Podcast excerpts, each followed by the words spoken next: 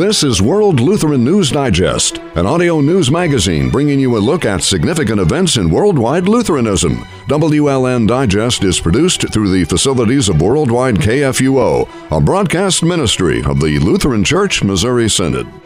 Today on World Lutheran News Digest, I'm World Lutheran News Digest host Kip Allen. 45 years ago, the U.S. Supreme Court legalized abortion on demand with the infamous Roe v. Wade decision. Since then, nearly 60 million babies have been aborted. One of the arguments used by abortion advocates to justify legalizing abortion were the number of abortion related deaths of women illegally undergoing the procedure.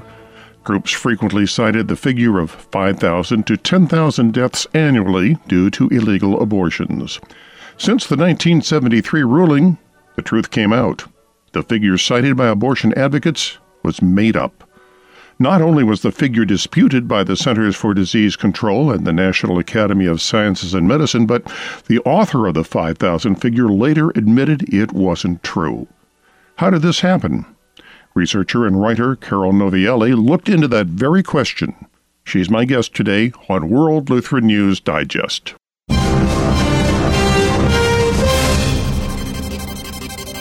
and now today's Fast Track. A U.S. Air Force colonel and devout Christian suspended and denied promotion after refusing to affirm same sex marriage has won a legal appeal to reverse his disciplinary actions. Colonel Leland Bohannon was restored to his military position and good standing, the Air Force Review Board's agency announced Monday. Bohannon was disciplined in August of last year for refusing to sign a certificate of spouse appreciation for a retiring airman in a same sex marriage. Bohannon was due for promotion to brigadier general prior to the discipline.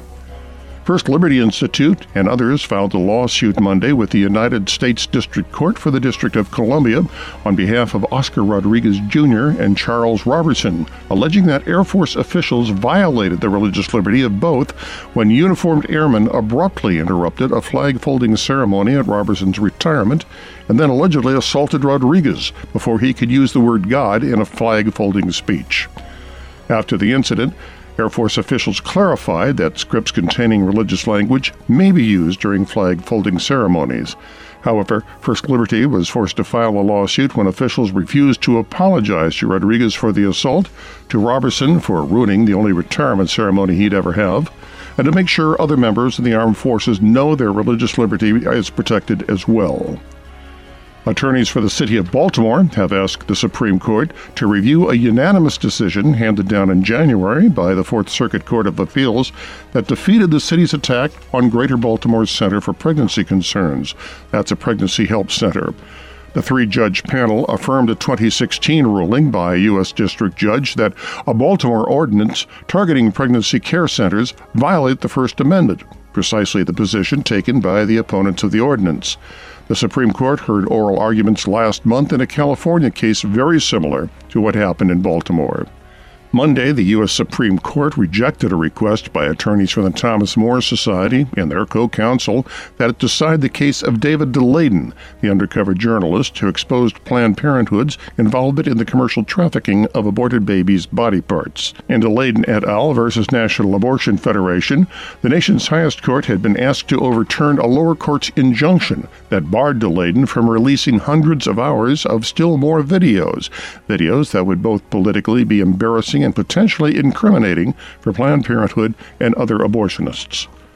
It was 50 years ago today that the Reverend Martin Luther King Jr. was assassinated in Memphis, Tennessee. King was the leader of the nonviolent civil rights movement in the 1950s and 60s. His confessed killer, James Earl Ray, died in prison. World Lutheran News Digest will be back right after these messages.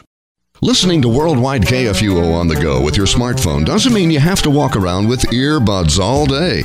You can Bluetooth across the room to a speaker system in your home or listen on radios that have built in smartphone cradles. There are many easy ways to listen to worldwidekfuo.org on the air, online, and on demand. We proclaim the clear gospel message of Christ crucified for our sins. The messenger of good news, Worldwide KFUO.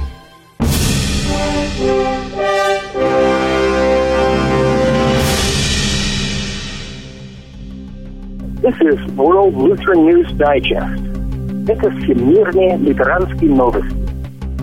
I'm Kip Allen, host of World Lutheran News Digest.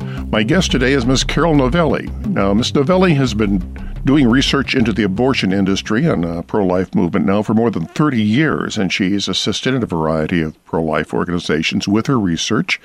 And her work's been published in a number of national pro life publications. She currently does research with Live Action in addition to writing for Live Action.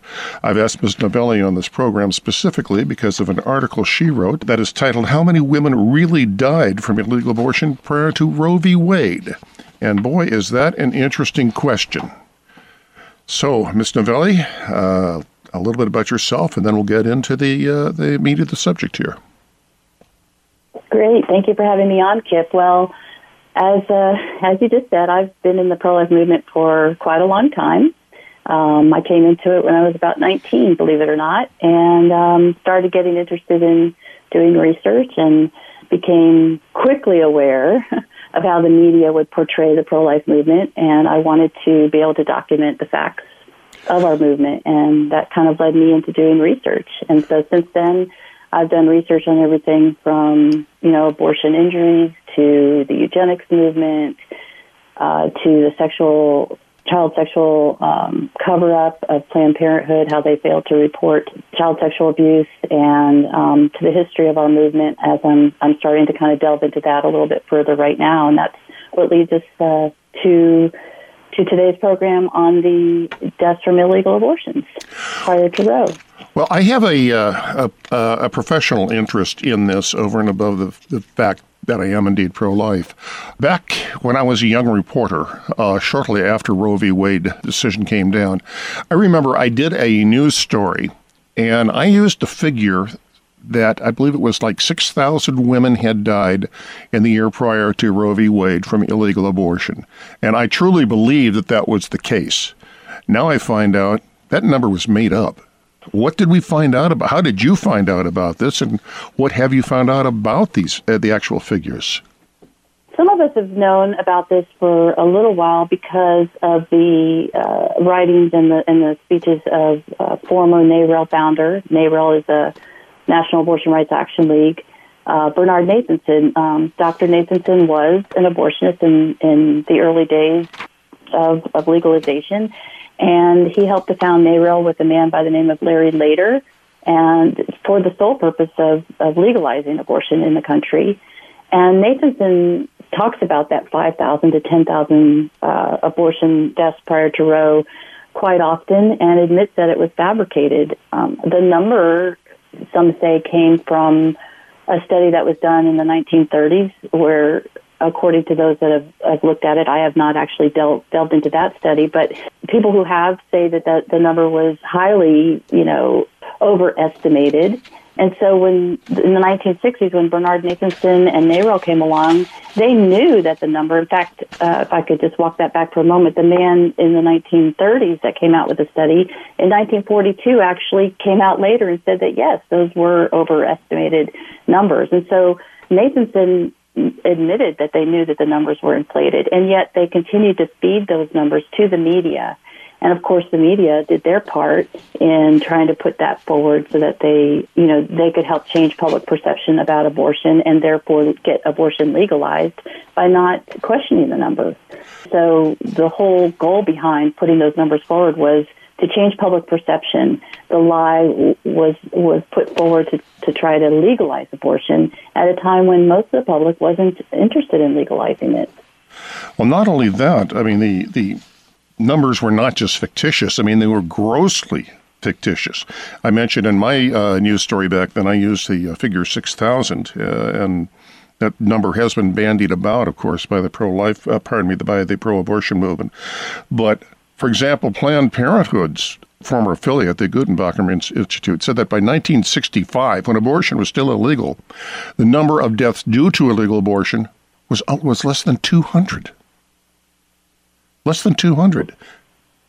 Right, and of course we've we've learned from um, Alan Guttmacher himself, who was a former president of Planned Parenthood, that the numbers were uh, much lower. In fact, Guttmacher Institute says even in the 1930s, when this figure was supposedly originally invented, that the numbers were in the in the couple of thousand of women women died a year. Uh, what happened after that was in the 1940s, the numbers dropped to between 1,400 and 1,700 women a year. But also in the 1940s, we saw the introduction of antibiotics. Mm. Um, and then penicillin came along, and then the medical uh, community was doing a whole lot of um, advances in how to control infection and medical um, emergency care. And so it really and truly what the numbers show us is that it was not legalization that quote unquote reduced the number of women dying from, from abortion, but it was in fact the introduction of antibiotics and the ability to control infection because by the 1950s we saw the numbers drastically reduced to somewhere over 300 and as you said by the 1960s just under 200 and then interestingly enough when the CDC started to look into the numbers in 1972 when they really started to delve into scrutinizing the numbers they found and of course 1972 is the year just prior to the roe versus wade decision they found that just 39 women had died from illegal abortions. But also they found that because there were several states that had legalized abortion prior to Roe. In fact, the first state, Colorado, legalized it in 1967. They found that 24 women had died from legal abortion. The CDC also tells us that when they looked at statistics for New York alone, New York legalized abortion in 1970, they did not see a difference between the mortality rates of, of, of deaths between legalization and, and, and illegalization, I should say. Um, they didn't see much of a difference. And so the lie is that somehow thousands upon thousands, hundreds of thousands of women were, were just being killed by these uh, back alley abortionists and coat hanger abortions and so forth and so on. And therefore, we needed to, you know, the abortion industry needed to awaken the sympathies and the empathy of the uh, American public to push for legalization. And it, it worked. I mean, we saw that uh, even in New York, we had uh, we have an assemblyman who told the uh, Charles um, uh, Michaels, I believe was his name. He was a Democrat, and he was voting against the legalization of abortion in his state because he saw he he found that voting for it was a career ender for him.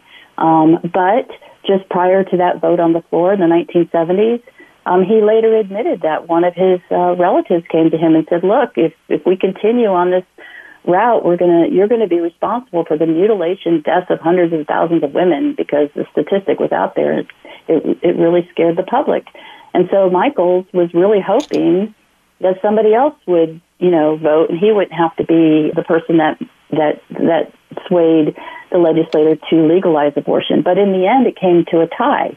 And what ended up happening was before, of course, he admits this in the LA Times in a later interview, but when the clerk uh, right before the clerk read the vote, and he had voted to, to continue to keep it illegal, he asked the speaker, "May I change my vote?" Oh. And he, on the floor of the of the assembly, changed his vote to legalize abortion, and one vote swayed. So that that grossly inflated statistic swayed the um, the the New York Assembly to vote for legalization. One thing I think the American public tends to forget is just how recent antibiotics really came onto the scene. It wasn't until World War II. That, right. And uh, I think you're, you're, you, as you pointed out, what was killing women was infection. And it didn't matter whether it was illegal or, or, or legal. It was just that the, the medicine did not exist to fight these infections.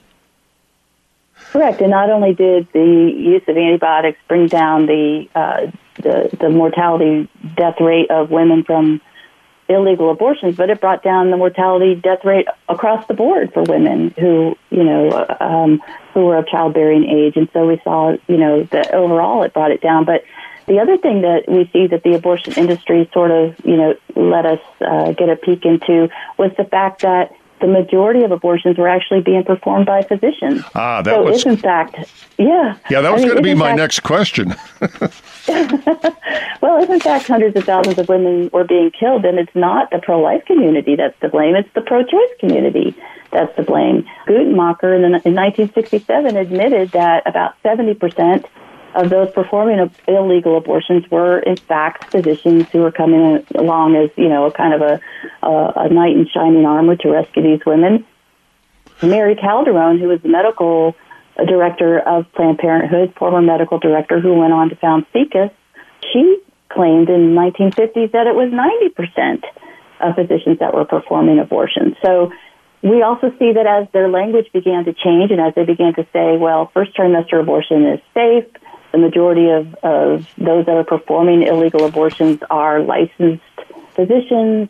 They began to admit that the abortion numbers were much lower than what NARAL and others were, were touting previously. We began to see that this also affected, you know, like Harry Blackmun, and, and he wrote about it in the decision for Roe, basically saying that the state did not have a compelling interest in protecting women from illegal abortion, and therefore the fact that abortion was now safe, he he used that information from the abortion industry as a reason to push for the legalization of Roe, which I think again was part of the entire agenda of switching into these the more accurate numbers. Saw members of the pro-choice community, Dr. Christopher Tietze, who was a statistician, who kind of went along. I mean, Nathanson said he was a friend of theirs, he was an ally, and he didn't really challenge it.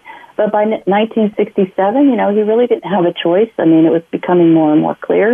And at a conference in 1967, he had to admit that the numbers the, the highly inflated 5,000 uh, illegal abortion deaths, he called them unmitigated nonsense. And, you know, of course, Tietze was no friend of the pro-life side. Tietze actually was received Margaret, the infamous Margaret Sanger Award for in 1973, and he was associated with the Population Council, which was an incredibly uh, abortion-saturated organization that actually helped usher in the uh, bring the abortion pill RU486 into the United States years later. So, you know, they walked it back in, in their own little private organizations, and we saw little glimpses of it coming out in some media interviews. But by and large, even today, the media will still allow that that figure to be touted, and they they don't, you know, by and large, uh, walk it back. Well, a couple of other things that Justice Blackmun did that, uh, in retrospect, I personally am horrified at. One was that he said that he found the word person, as used in the 14th Amendment, does not apply to the unborn. And the other thing is that we always hear the expression the trimester. He made that up. That was not a medical yeah. definition. Yeah, the the the idea of abortion being safe and the early abortions that were safe. I mean, they needed to kind of push that forward because the, the states were starting to put these laws out there, and of course they didn't want them to be challenged in court, uh, which is obviously what happened. But they wanted to be able to say it was safe, and so yeah, you had to have that differential in trimesters of what he put forward. So, and I suppose we'll never really know what was in the minds of the justices uh, when they ruled Roe v. Wade. I believe it was a seven to two decision. But we do know that they were given wrong information and that the information was intentionally misleading. And that's uh, yeah. In fact, we see that. You know, I haven't really uh, completely studied the whole uh, decision, but we do know that that there were uh, several quotes in there from Larry Lader, who was part of this whole NARAL conspiracy, from his book um, that he wrote on abortion. That there were several footnotes in the Roe decision that were quoting his book. Um, we also know, and, and I did some looking at this just recently, one of the biographers for uh, Justice Lewis Powell claims that he was approached by one of his um, office aides, you know, prior to Roe, and he, this gentleman claimed that he had participated in helping his girlfriend perform a self-abortion, and she bled out and died. And according to his biographer, he says that Justice Powell supposedly um, went and, you know, kind of vouched for him before a prosecutor and he wasn't charged. And the, the biographer claims that as a result that Justice Powell basically believed that women who sought abortions even if they were whether they were legal or not that if it was to, to remain illegal it would drive the practice underground and lead to danger and death so whether or not that is an accurate portrayal, I'm not certain, but that is one of the one of the the you know the the rumors, so to speak, going forward that that supposedly happened. So if you know, with these highly inflated numbers, you can see where it, it was going to impact people across the board, whether it was the average American or maybe a justice on a local court, a lawmaker in a state, or even the Supreme Court. Well, one figure we do know is accurate is in the last 45 years, nearly 60 million babies have been aborted in the United States. And one number we don't know is how many women have been killed by these abortion mills. I mean, look at the Gosnell case. It's not stopping the deaths. Right. Again, it did. It wasn't the um, legality of abortion that made it safe, and we see time and again. In fact, one of the things that um, I don't know in in what you covered when you were writing back back in those days, but there actually was a time when uh, reporters would actually do some pretty good journalism and investigations of abortion clinics, and we saw in the early 1970s, the Chicago Sun-Times ran a series of articles showing the horrific conditions inside legal abortion facilities. That was repeated in, in my state where I was in, in Florida with the Miami Herald that ran a special called Do Not Enter. And they came up with some similar things that were going on with circuit riding abortionists and, you know, women that were being injured and killed and dying and all sorts of things were going on. So, you know, you fast forward to the Gosnell case where, you know, you, you saw again that the abortion industry and the governing bodies were not doing their due diligence to turn him in or to prosecute him or to call out the things that he was doing. I mean, um, there were quotes that, that came about that show that, you know, even groups like Planned Parenthood knew that women were complaining about the, the conditions inside of his clinic.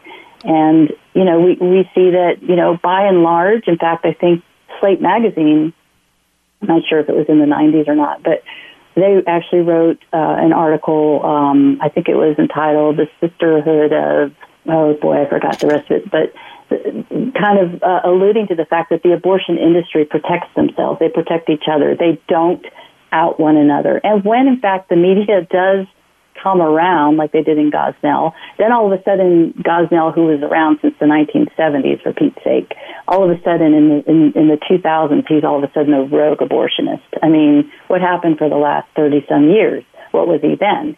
You know, while, while he was having members of the National Abortion Federation come in and, and observe what happened in his clinic. And nobody, you know, nobody said anything, nobody did anything. And so it isn't the fact that abortion is legal that makes it safe we see the character of the abortion industry across the board is one that you know sh- should be called into question. If you're going to take the life of a preborn child in the womb, how much are you going to value the life of that woman? And so we do see that witnesses outside of abortion clinics, even today, are are documenting the um, numbers of ambulances that are being called to Planned Parenthoods and different abortion facilities around the country. Um, they're able to get the actual 911 transcripts or even audio to play. And then, of course, Live Action News and, and Live Action did actually spoke recently with the brother of um, of a woman who was killed in July of 2016 after an abortion that she received at a Planned Parenthood in Michigan. And it's a very tragic story. If you ever listen to that 911 tape, it'll just tear your heart out when her mother finds her dead in her in her room. It's just heart wrenching. Well, one of the things one of the things that the uh, pro-abortion uh, industry is doing right now is they are challenging laws that require certain medical standards to be met at abortion clinics.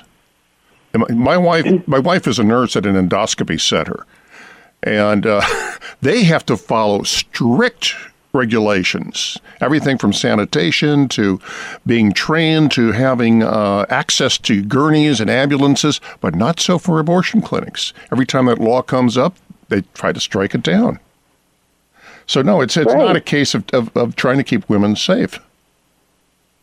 Exactly. I mean, the standard is is different when it comes to abortion. It, of course, you know, I'm in Texas, and I we saw that with with HB two. I mean, mm-hmm. you know, everyone comes out, and of course, the the we go back to these statistics they'll say, hey, if you restrict abortion, you're going to cause all these women to die. I mean, you should have heard the, you know, over exaggerating, you know, calls that were coming forward in our state legislature that women were going to die by the millions if we, you know, restricted abortion to any degree. And all we're doing is putting the same standards that are on other surgical centers that you would expect. But, you know, the abortion industry continues to rally and and and oppose those kinds of um, uh, of means to to protect women um, with with the medical procedure. And even now, they're calling for the home use of, of the abortion pill.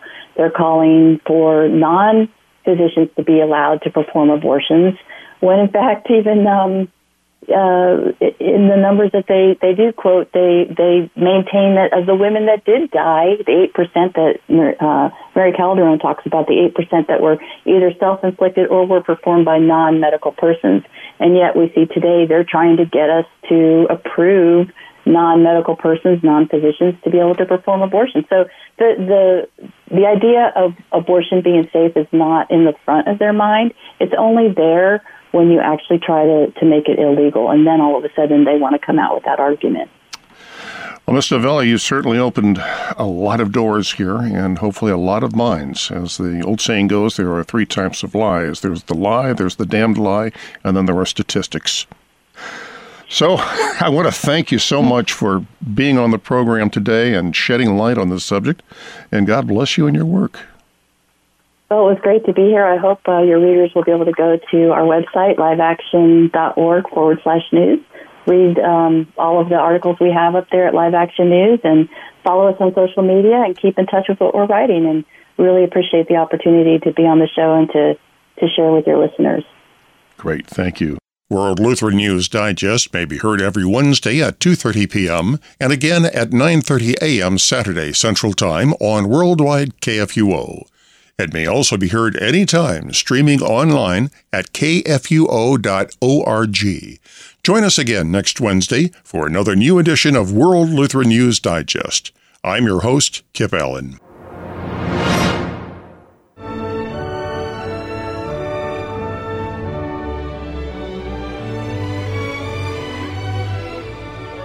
World Lutheran News Digest is a broadcast ministry of the Lutheran Church Missouri Synod. WLN Digest is produced through the facilities of Worldwide KFUO. You can also listen to WLN Digest on demand at kfuo.org. To correspond with World Lutheran News Digest, email news at kfuo.org.